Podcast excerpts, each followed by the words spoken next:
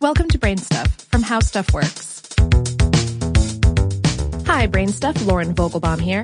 Everyone has that one friend, you know, the killjoy who can't help but taint a perfectly pleasant conversation with an unsolicited, soul-crushing truth bomb. Apologies are in order.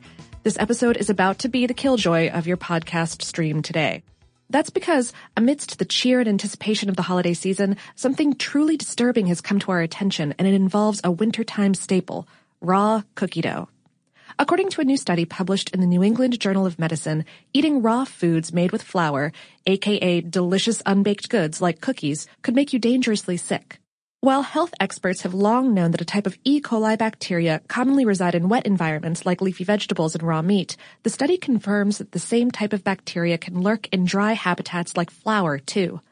The study covers the details that led to a twenty sixteen recall of more than ten million pounds of flour, that's about four thousand five hundred metric tons, and of two hundred fifty potentially contaminated raw flour-based products.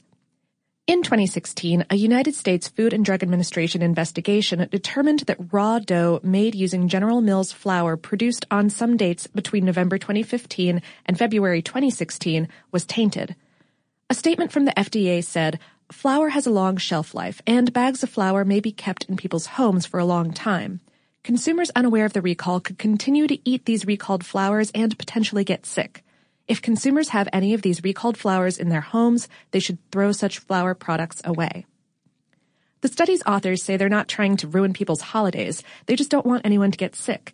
And consuming even a small amount of raw flour from these tainted batches could lead to a pretty unpleasant bout of illness.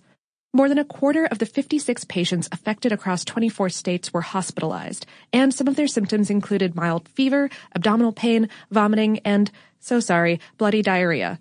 Though all the patients, ranging in age from one to ninety-five years, eventually recovered. If cautionary tales around raw cookie dough sound familiar, it's probably because the consumption of raw eggs, another key ingredient, has long been known to carry risks. A General Mills spokesperson encouraged consumers to continue avoiding raw batter in the future because flour can't be heat-treated to prevent contamination and potential outbreaks, not without impacting its performance. The takeaway here? You can still have your cookies, just bake them too.